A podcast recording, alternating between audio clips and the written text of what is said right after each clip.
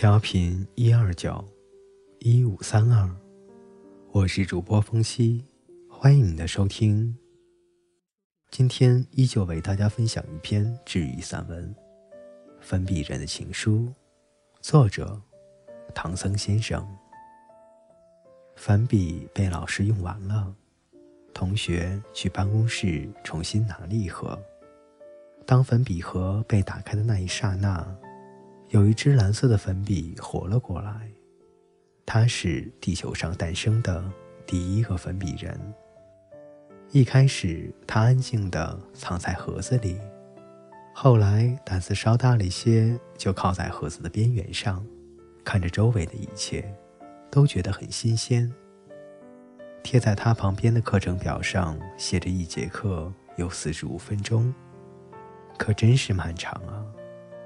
他只好闭着眼，听着黑板上写字发出的刷刷声。粉笔人的心里下了一个决定：等放学没人了，一定要出去看看。放学铃声响后，学生都跟窗外雀跃的小鸟一样，很快地离开了学校。校园里变得空无一人，夜色一起。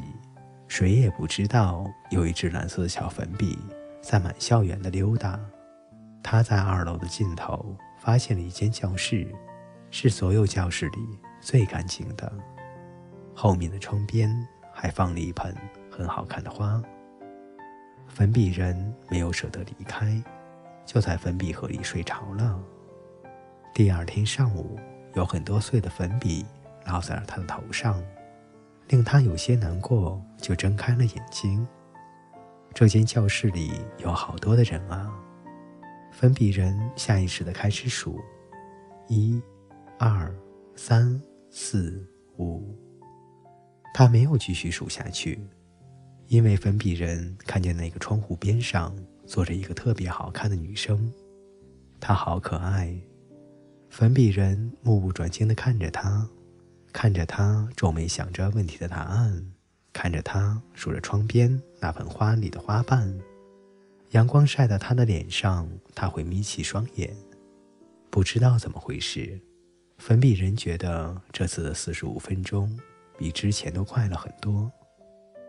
第三节课是班会，班主任提起了一个主题：不能早恋。粉笔人有些害羞地望着那个女生。原来我这种情况就是早恋啊。这是粉笔人第一次喜欢上别人。为了不被老师用掉，粉笔人就躲在抽屉里。但是粉笔盒里的粉笔越来越少，还是会加大他被发现的风险。但粉笔人不想离开。他不想减少和他在一起的时间，他在想一件事：该怎么让他知道我喜欢他呢？难道直接去告诉他？不行不行，他会被吓死的。谁见过一只会说话的粉笔啊？何况自己也不会说话。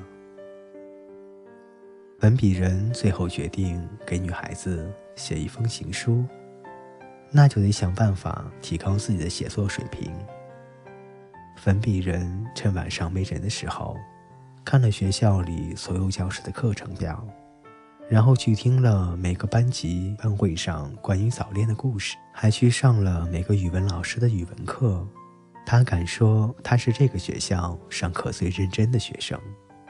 他甚至还在有着满天星星的夜晚，偷偷地溜进办公室。将所有被缴获来的情书翻出来，嗯，这封不够真诚，嗯，这封太肉麻，嗯，这封字数有点少了点。粉笔人终于觉得自己可以出师了，不过他没有办法拿东西，只能用自己写。他洋洋洒洒地将情书写在了黑板上，只是没想到一大早的。就被值日生给擦掉了。女孩低着头背单词，没有看到。粉笔人有些难过，只好在虫鸣蛙叫的夜晚，又悄悄地出来，在黑板上认真地写着情书。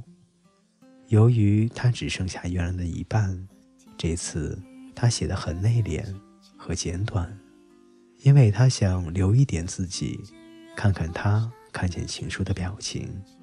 虽然这次的情书字变少了，但他觉得表达的感情比以往更深了。可是第二天，女孩生病请假没有来，上课的老师几下就把粉笔字擦了个干净。她只剩下最后一点点了，她再也不能洋洋洒洒的写出那么多的字给他看了。但粉笔人还是想写一点什么。他在黑板上写了最后五个字，终于将自己完全写没了。只是最令粉笔人遗憾的是，他没有办法写出他的名字，也没有办法在后面署上自己的名。第二天一早，他来上课了，恰巧老师叫他擦黑板。他盯着黑板上那五个蓝色的粉笔字出神。我喜欢你啊。他有些好奇的想着，这是谁写的字啊？真好看，我真不舍得擦掉它。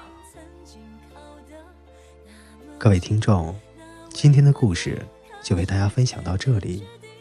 如果你喜欢这篇故事，欢迎您点赞、分享、评论、订阅，你们的支持就是我最大的动力。